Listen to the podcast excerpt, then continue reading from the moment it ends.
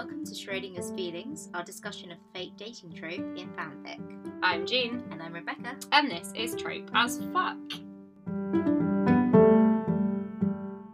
So, this week is all about fake dating, aka everything is fake but the feelings. Oh yeah. These fics are situations in which our characters find themselves needing a romantic partner for the holidays, perhaps, or to make an ex mm. jealous, or it could be a green card wedding for a visa. Or spies.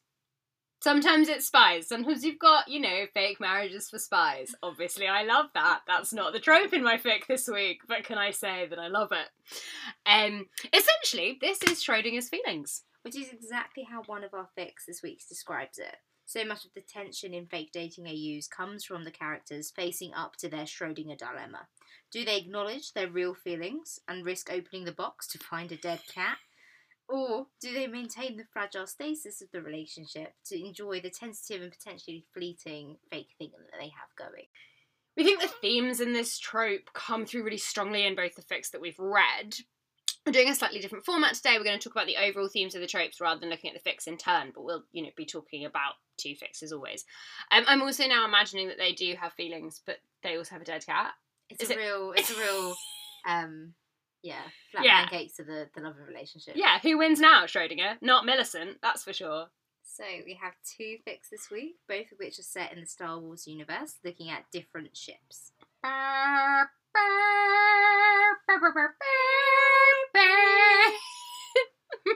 It's like John Williams is in the room. um, so this week I'm heading into the delightful world of Finn Poe. Um, it's an old favourite fic of mine called Step Out into the Sunlight by a writer named Plutos, where Finn and Poe, in the process of trying to get Finn settled and sorted on D'Qar, they accidentally convince the whole base that they're married. Shenanigans and the discovery of some real, real feelings ensue. My fic this week is a, a Reylo story, meaning it's a Ben Solo and Rey pairing. It's called Deceit, Delusion, and Desire by Attack of the Dark Curses and the Building's Not on Fire. And it's an alternate universe number in which they're roommates and Ben ends up proposing to Rey so that she can get a green card to stay in the US. Yeah, so the first thing we wanted to talk about was the idea of language and communication.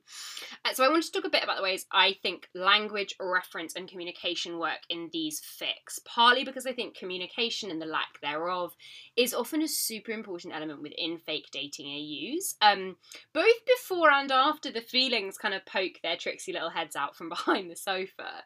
So often these AUs need people uh, or, or work or function around misunderstanding, misinterpretation, mishearing, and misspeaking.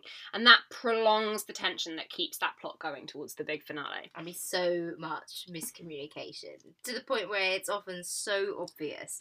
It makes you want to throw popcorn at the screen in protest and scream at their blindness, but it's just kind of so corny and great. Yeah, and it's part of what gives you that real like fist clench enjoyment of it. Um, and and so sort of what I was thinking about was the ways that these fics rely not only on the two characters' interpretations of their feelings and misinterpretations of their feelings and of the languages that they use with each other, but also on other people interpreting, understanding, hearing, and labeling the relationship they see before them as real.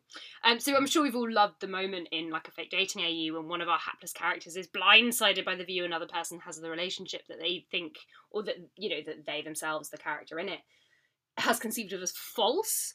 So it's you know always something like you've loved each other forever. It was all in the way you touched each other's hair, and our main characters are like,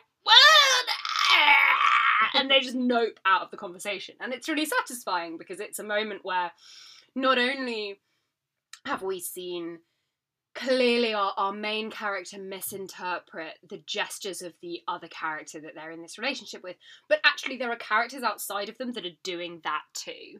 And that means broadly speaking various kinds of language and i've i've mentioned physical emotional and actually for both our fics bureaucratic have really special significance within the fake dating AU. Um, and so in my fic, where, where the focus of all of that attention is Finn, that is super interesting because he is, to some extent in Star Wars, a stranger in a strange land more than almost any other character. Mm. He doesn't yet fully speak the language of the resistance, and we'll go in in a bit to sort of what I mean by that, but he doesn't have the same reference for other, that other people do, even though they're speaking the same technical language, they're, they're both speaking standard. be proud of me. I'm so proud. So proud of me. But so even though they're speaking the same language kind of glossically, they're not they don't have the same reference for the same things. Um, so he doesn't see or understand the significance people place in certain things. And so exploring the ways in which that creates unique problems for him is one of the things this Pluto's fic just does so well within the concept of fake dating. Yeah, you're totally right. The, you know, the characters within a, within a fake dating fic have to reorient themselves in the way they act around others pretty dramatically. And for someone like Finn, he's totally a fish out of water anyway and is learning and relearning what it means to be in these social spaces. And Poe is, you know, his anchor throughout all of the films and, and, and most fics that you read in this kind of space. But this additional layer of a relationship and a marriage in this Mhm. case is really complicated and is something he has no instruction manual for getting through. Oh, uh, no, absolutely. And I, I mean, if you take, for example, to sort of explain what we mean when we're talking about reference, like Poe's jacket and the way that Finn feels about wearing it at the beginning of this fic. So he understands, and he even says, like, that it kind of broadcasts property of Poe Dameron to people. It's a really um, distinctive jacket. But he's not quite getting the ways in which that's a romantic. Uh, that's there's a romantic aspect to that, and you know we've that's something that's definitely trickled down into the culture, certainly the romantic culture we both grew up in. So, you know, the idea of like wearing your um your partner's clothes or like having yeah, having borrowed things that really specifically say your partner as being a kind of like, oh, where do you have that? So intriguing. Um and actually that that's just not that's something that's not there for Finn, that's not an understanding. And of course if you think about it, stormtroopers wear uniform. So it's also even the idea of kind of the individualistic aspect of clothes is pretty new to Finn, although the language of clothes as it works in the First Order is quite is is, is quite significant, but it speaks to sort of rank and role. Um, and it's not just kind of those physical things, it's also like Finn lacking an understanding of the ways in which bureaucratic nomenclature and designation work within the resistance versus the way they work in the First Order. So he's not seeing the last name as a symbol of family as well as self, or he is, but he's so when he says, you know, uh, when he borrows the last name Dameron, he doesn't quite see where that would lead to people assuming they're married, and actually sort of says to Poe, "That is my name. Why is that leading people to certain places?" And it's a it's actually something I don't think Poe makes super clear, but he is surprised for a minute that Finn hasn't quite joined those dots. Poe also forgets the ways in which Finn's languages and references for the relationship are entirely different, and it gives this fake dating AU a really interesting dimension for me. Yeah, no, that's the thing I really love about fake dating AU in many ways. It's that reveal, slowly, that the supposed artifice of the fake Mhm. relationship isn't really fake at all because the characters are often very aware of those small quirks um, about the other person, the little things that make up the kind of gradual intimacy of what Mhm. being in a relationship and sharing a life with someone is. And in my fic, um, Ben and Rey are going through the immigration questions together, which are essentially a, a relationship test. And in doing so, they realise that they know so much more about each other than they realise from you know how they take their coffee to Mm. how you know what their favourite books and films are, and it's that kind of awareness of actually these these characters and these people have a lot of that intimacy and those building blocks of the relationship very much already in place. Mm. And indeed, you know, that they have them, but maybe haven't interpreted them as romantic, just as Mm. Finn hasn't with Poe's jacket, or Poe hasn't maybe with Finn's trust. And yeah, and and in your fic, and I, I really loved this fic, but Ben and Rey too have a kind of language they've learned about each other, what those various habits and behaviours might mean. But there are also misunderstandings and misreadings, and to kind of push that language metaphor, there are sort of grammatical difficulties, as it were. So um, there's a great moment where Rey, uh, Ben, sorry, accidentally breaks Rey's jewelry box and replaces it with a beautiful new one, um, which is something Ben clearly reads as important. So he clearly has read Ray's jewelry box as really important, um, but in fact, it isn't to her. It's something she kind of picked up in a thrift store, and she's not she's not precious about it. It's not something that, that matters to her. So he's going maybe off his experience with with belongings in other contexts, and when later down the line in the fic we meet Leia, potentially that's something that makes quite a lot of sense to us. So Rey's really touched because it is a lovely gesture, but it's a gesture that she also reads in some ways as a bit unnecessary, and that's what draws her attention to it.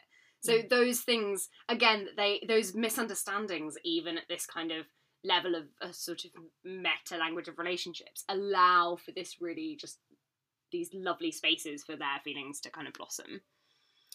Our sort of second talking point is about ancillary characters and about observers. And we think that like communication, like what one key element of what makes fake dating so fun is the way it involves and uses multiple perspectives on a relationship. I've definitely, in the few times like I've tried my hand at writing fiction, multiple characters are exhausting. like I mean I am also bad. But it's it's really tiring to to build in repeatedly these kind of multiple hints of these other minds that are at play. Um, and in fake dating, it's super important because it's this sort of kind of like double feedback. So characters are having their own feelings about this performance that they're in. And then they're also receiving the opinions of other people about that performance, which those other people may indeed think of as truth.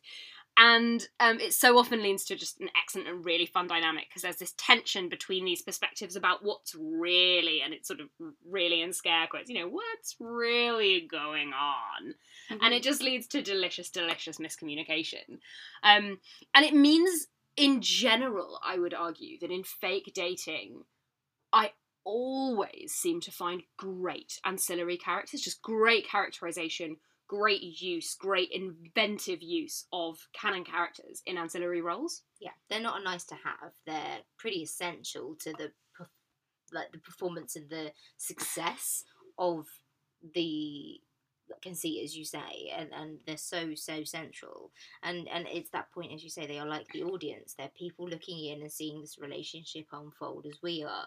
Um they're the drivers of that big reveal moment often. They're the force that makes a character you realize they were falling in love all along potentially. And they're kind of the infic version of the reader screaming like you love her you'd fall admit it like you like they're either you know, interesting they're kind of like they're those people who are you know, close to the characters, they either often have kind of different levels of you know, knowledge or understanding of you know, those people in that relationship, and the way that they interact with them is always really revealing. Mm, yeah, absolutely, and uh, yeah, I think that point about them being the reader foil is really interesting because in sometimes I even feel watching fake dating, watching reading fake dating AUs of ships that are what I would call, I guess, like canon adjacent, like so like Finpo, right? There's super loads and loads and loads. It's in the text, isn't it? But you know, there's there's loads of stuff that's really usable there, but it stops just short of being explicit. And actually, I would I would say like Reylo because I think. Uh, because I think the ending of TROS is complex, but you know, but but so like Reylo too, where for a long time that mm. was kind of like maybe, that one of the things it does really interestingly is almost mirror the experience we have when we consume the original material, in that the ancillary characters too are like often noticing the very things we've noticed that made us think that that was shippable almost. Mm. Um, yeah, and it's it's really interesting in your fic, I think, particularly that the characters that are most present who are ancillary are probably Finn, Poe, Han, and Leia. Mm.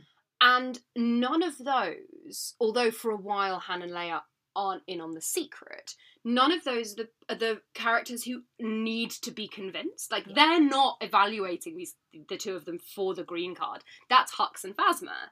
And actually, that's sort of especially interesting because then you get a kind of three point perspective. So there's Hux and Phasma for whom like the performance is designed. And then there's like Finn and Poe and these other ancillaries who are sort of in on at least a bit of it who have a a perspective about how real this performance may or may not be. And then you've got Ben and Rey, who in some to some extent are the most clueless of all and actually are seeing the least. And I think I think that's a it just makes for this really polyphonic picture. And I like it I just like it a lot. And I think it's a bit interesting. I mean, it's it's unlike mine, for example, um, and I think it's a really interesting kind of twist within that fake dating frame. Yeah, well, yours were like literally none of them are in the clue, so then you get this quite kind of intimate secret mm. that is becoming very it's very public and then you got that kind of you know, incredible like in public it's this huge performance in private they're dealing with the ramifications Mm. of that in quite a dramatic way whereas yeah in our, fi- my fic it's a lot more kind of a kind of slow unveiling and i think it is really interesting how some characters in the story are in the know some are being actively deceived Yeah. and others like Han and Leia are people who have no idea this is fake initially, and then in doing so validate those feelings Yes. and the fact that they are real because the performance clearly works on them for at least the initial part, and it gives you this really interesting mix of perspectives and uh, you know as the authenticity of that relationship kind of slowly avails itself. Um, which kind of leads us on quite nicely to our third kind of main point, which is about family and belonging and names and, and, and how that works in a, a fake dating AU Mm. and something that's really present in both of these fics, in, largely in part due to the fact that both Rey and Finn are orphans, is the fact that the fake dating dynamic is a way for them to find that belonging and family that they've been seeking. So, for example, in my fic, Rey decides she wants to take Ben's name because her surname is one that the orphanage assigned her, so it's a real reminder of her Mm. abandonment. And in Ben, she's found safety and a, fa- a family life and a way to stay in the country that she chose, the people that she loves, him included. And for Finn and your fic, you know, he's staring at a blank form being asked to give a surname, and he's just like, hold up, I only just got a name, let alone a surname. Yeah. And Poe gave him that name. He gave him the name Finn, and that's a hugely significant moment because it's a it's the first moment where kind of Poe recognizes Finn's personhood and identity as an individual, not a faceless stormtrooper. So for Finn, that moment is absolutely huge. And naming in, in here in in Star Wars universe more generally is so personal and it's so important. And it means that it's kind of natural that Finn would gravitate to Dameron when he's picking a last name, which is the kind of central conceit that then makes the whole misunderstanding of the fake marriage kind Mhm. of happen because he's the person who is closest to a family and to a home and safety in it. So it makes sense that he would gravitate towards that name as being like, well, if that's what surnames mean, Yeah. of course I'd pick his. Yeah, absolutely. That if a surname is about belonging, if a surname is about partnership, if a surname is about a group that you're kind of actively agreeing to be part of, Dameron makes a hell of a lot of sense for Finn at this stage. And and I think those questions are so important. And I think it also then becomes the surname or the name becomes this symbol of what's at stake if this fake dating collapses, when the charade collapses, which it never does because, spoiler alert, they are always in love with each other. That's the point. Um, that the name and the surname comes to stand for this kind of, uh, this thing that might be at stake if the fake dating implodes. And of course, you know, we, the audience, know the fake dating is not going to implode because, spoiler alert, everything's fake but the feelings but but that for the characters it becomes this this symbol of belonging often an identity that is ve- suddenly very very real and enormously fragile and i really love the way that works in your fic because we have this reminder of the ways in which that's so important to Rey and it's so at stake. And in mine, I think there's less of a concern that the Dameron name is going anywhere, that Mm. like that's quite solid. Whereas in lots of fake dating AUs and in yours, that sense of actually this is I might walk away from this with less than I walked into it. Mm. And the name, especially in ones that involve marriage, can often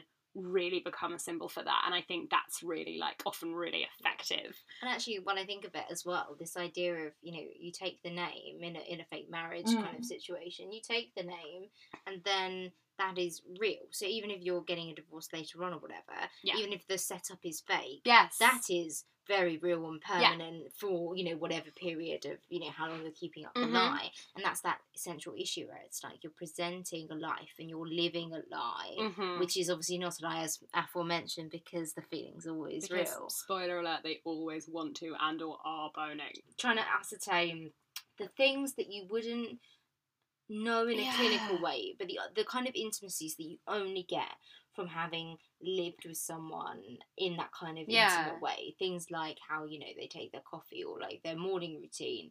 You, I, I can imagine there being smaller questions about you know how Mm.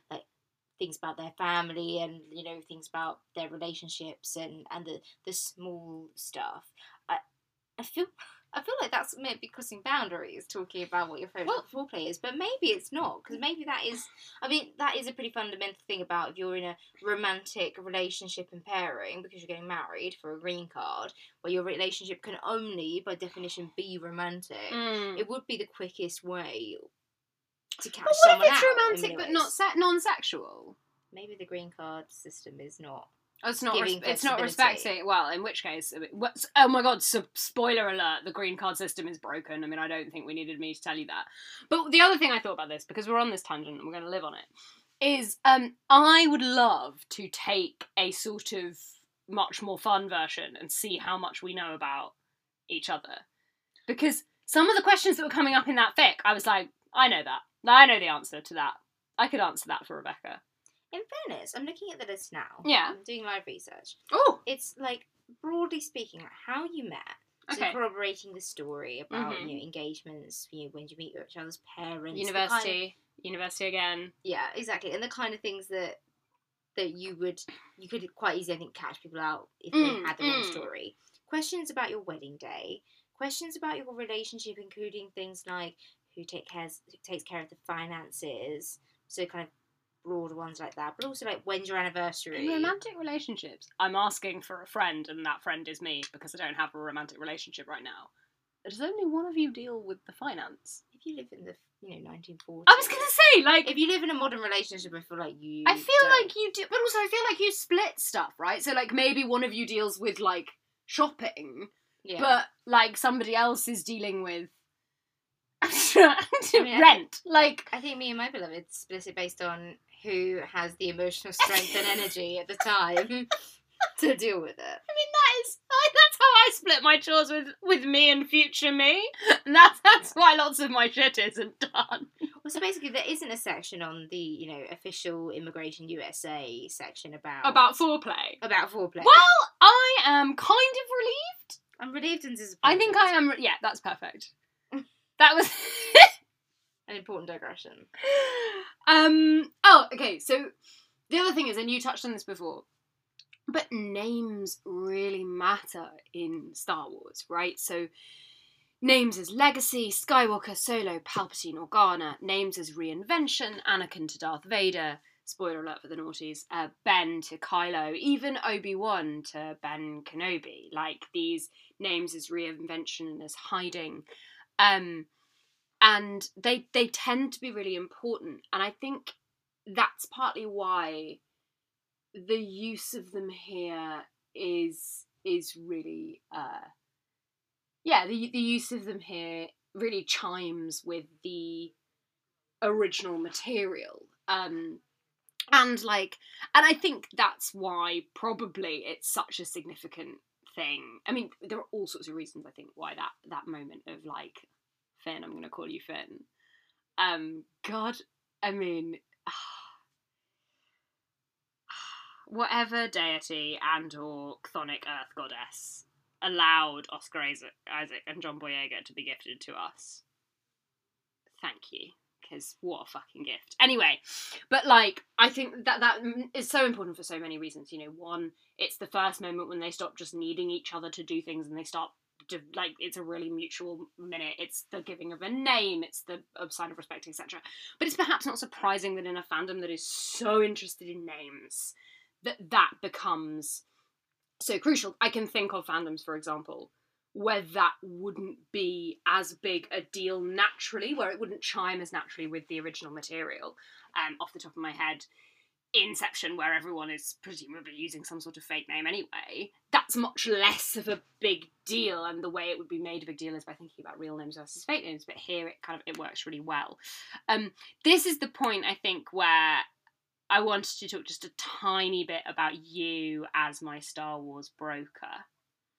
Um, this is a concept that I've talked about a lot in my life. The idea that we have quite often brokers for certain kinds of like cultural experiences and that can be books and films and tv and and sometimes it's really um so it's really early stuff. Like for me i was really lucky to have like my parents broker various kinds of books for me because they they read to me when i was a kid and we've spoken about the ways in which we like loved things our parents loved because they did all this effort in brokering. But in many ways, like a lot of people tried to get me interested in Star Wars, and while I watched them when I was, I watched the prequels when I was young, and I was like, yeah, wooshed, fun. I hadn't seen the originals until my like late teens, early twenties. And not until you did I love Star Wars. Like, not until you was I really interested at all in this world, even as a playground. Um, you've been just so instrumental to me, like finding joy in Star Wars, and I just think it's really cute that we're doing Star Wars fics today. No, I love it as well. It's it's fun to introduce people to fandoms. It's one of those Mm. things where all you know, worlds and things that you love. Um, I think for me, with you, you know, Lord of the Rings is the Yeah. one where I kind of had a tangential you know, interest, watched the films, etc. I've never read them, but you really got a little bit more into finding out about the lore and the world that sits behind it, and, and you really enjoyed that. And it is something that's quite lovely, bringing people to them. And I love how you've obviously you found your your kind of one true pairing within the Star Wars universe Yeah. and Finpo. I think I think it's got to be Finpo, unless it is um what I have been informed is Rebel Captain, which is Cassian and Jyn Erso, because Yes. Rogue One is an amazing movie, and I have a lot of feelings about it, and I do love them, I do, and I have read a number of excellent fics. But they tend to be a lot more angsty, partly Mm. because, again, spoiler alert, everyone in Rogue One dies. So they either tend to be very Yeah. AU or very angsty. One of the things that's been really interesting about reading Stormpilot is that it's given me a real insight into canon, so much so that when they retconned, I'm gonna say retconned, Poe's backstory in The Yeah. Rise of Skywalker, by that point I had read enough fic that I turned to you and your beloved and went, That's not what that's not what happened to Poe's parents. No, I was so proud. You were so engaged in, the, in, in the TROS chat, which I Yeah. really loved because again, because yeah, at that point you Yes. you were still kind of early days your Yeah, and life. actually, it took me ages to see TROS, and now I wish I hadn't. No, but it took me ages to see TROS because you guys had gone to see it when I'd gone home for Christmas. Yeah. And so I just hadn't got around to watching it, and so we watched it kind of uh, just before we started watching The Mandalorian, I Mm. think, because we were sort of on a bit of a Star Wars kick. And um, and I was like, I have 900 million thousand feelings about this. And I essentially just got drunk and screamed space husbands at the screen every time they were on screen. I think this leads quite nicely into like what my main question really was. Oh, for you, 'cause yeah. you were so excited to, to get me to read this fic, and I really loved it. Um, and it was kind of really what for you made this feel like a standout Storm Pilot story. Because for me, I felt like yeah. the tone and the characterization of those characters was some of the best I'd seen.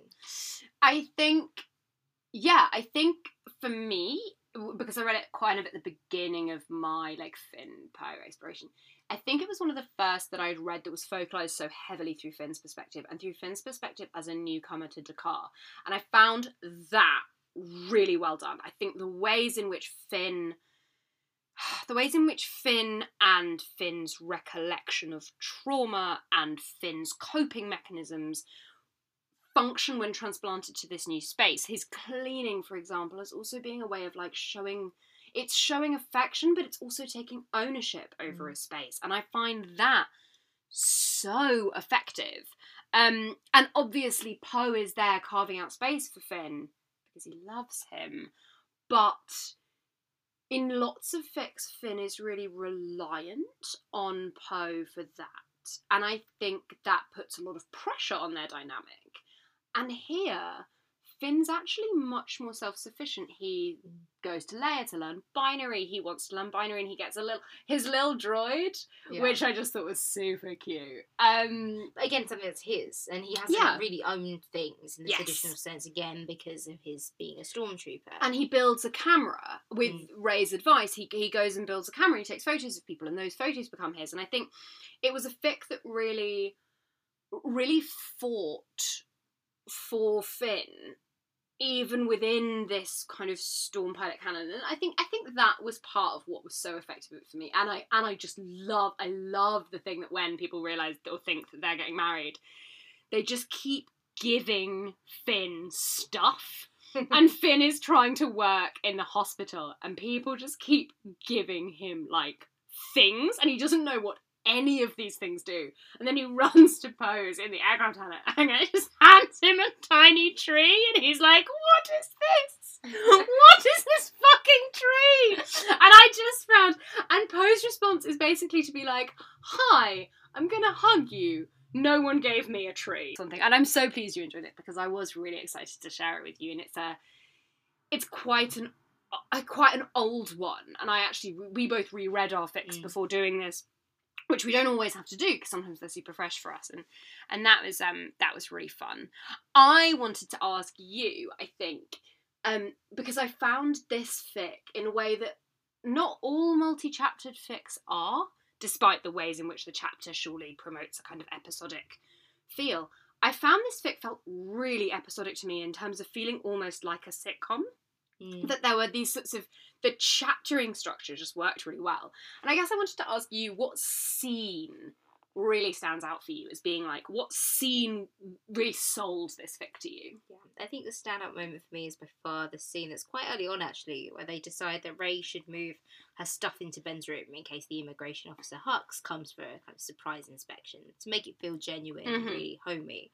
Um, and you know, Rey goes to work for the day, and Ben gets to work moving her stuff in, and actually goes a bit of a step further. It's not a case of just you know moving some random crap into his room. He actually goes and gets pictures of her friends framed and puts it on her nightstand. He gets Finn and Poe, um, who are kind of predominantly more Rey's friends at the beginning of the fic, to help choose bedding and things she'll like to make it genuinely feel like her space. And it's such a sweet moment. And I think for me, it's kind of the perfect example of how the relationship itself might be fake, but the Mm. feelings, the gestures, and the intimacy that sits beneath it are just so, so real. Yeah, I think uh, yeah, because not only he, it's not just that he wants it to read as Rey's room, but he knows that this move is potentially uncomfortable for her, and he Mm. wants to make it as comfortable as possible. I think that's absolutely right. I did wonder if perhaps your favorite moment might be when the fancy nonsense flannel boy said he had a two hundred and fifty dollar bottle of Gordon's gin. Like, hen, I don't care if it's from nineteen eighty. Get better gin. Yeah, it's not Ben's. buck. It's not Ben's finest moment. I mean, seriously, Gordon's is garbage. People come to Gordon's the is garbage. We'll show you what proper good gin tastes like. But that is literally like the first like half page is like rape, like in the back of the cupboard trying to find this bottle of gin. She doesn't even really like gin. And I was like, well, hun, you're not A of, get good A of stuff all, she is supposed to be British. I'm like, Yeah. okay, listen. First of all, you don't have to like gin if you're British. That's not what I'm really saying. But isn't it though? Um, but as two people who love gin, I was like, there are better gins. I actually, do you know, I actually looked on the whiskey exchange. I was like, maybe, maybe there is this like reserve 1980s Yeah. like really special. Couldn't find it. No. Couldn't find it. Mostly, what people like about it is the fun label. They're expensive out there. That's garbage. it's it's super garbage. It, it does also remind me actually of, and this doesn't need to stay in or even really be here, and it might be something we have a discussion about another time. But um, we've talked a little bit about how interesting it is as British readers reading American writers and there being things that I go like, oh, that's not what that is, or even like or not no, because that sounds really judgmental. I guess I don't mean it like that. But wait, those moments we were like, that doesn't mean the same thing. Like that's not what I thought it was. I was so confused for so long about why Americans were all drinking cider in the middle of the day. I was like, Yeah, they're a bunch of drunks. why are you drinking fucking hardcore white lightning at 11 a.m.?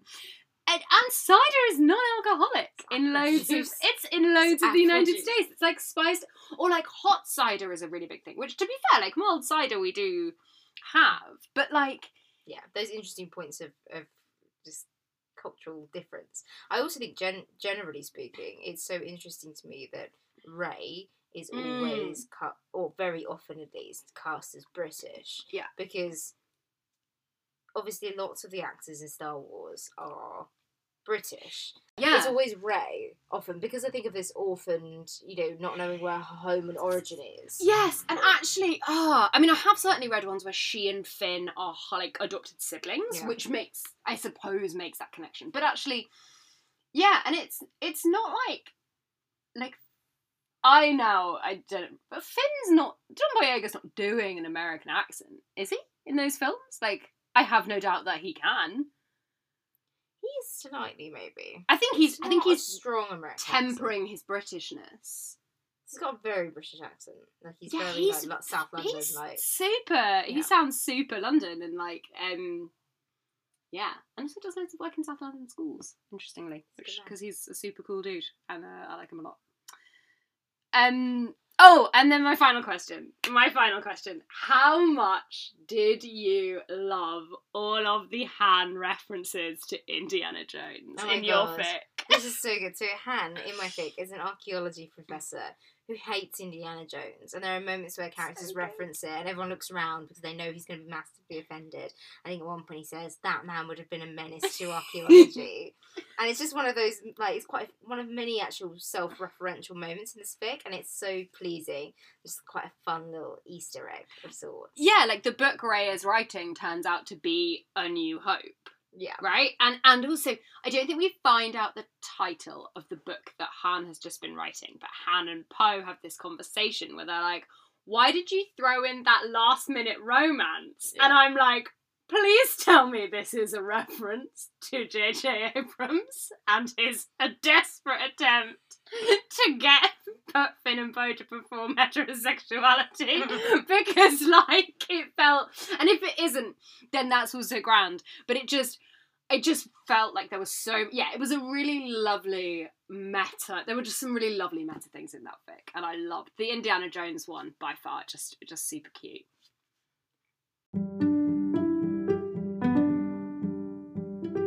Well, that's our show. Our thanks to our writers this week and for creating things that have brought us such joy. Don't forget to check us out on Tumblr and follow us on Spotify, which is where our episodes appear. absolutely you can use the messaging or the ask us anything function on tumblr to send us thoughts recs and questions or send us a message via our gmail tropashell at gmail.com we'd love to hear from you about literally anything especially if you'd like to fight us about our fictional characters and our imagined relationships with them in our games of trope shag marry kill We're also now on AO3 and committed to no longer being lurkers, so you can see who we were following and you can find us there. We're Tropers Pod, just to confuse you all. I've been jean I've been Rebecca. Thanks so much for listening.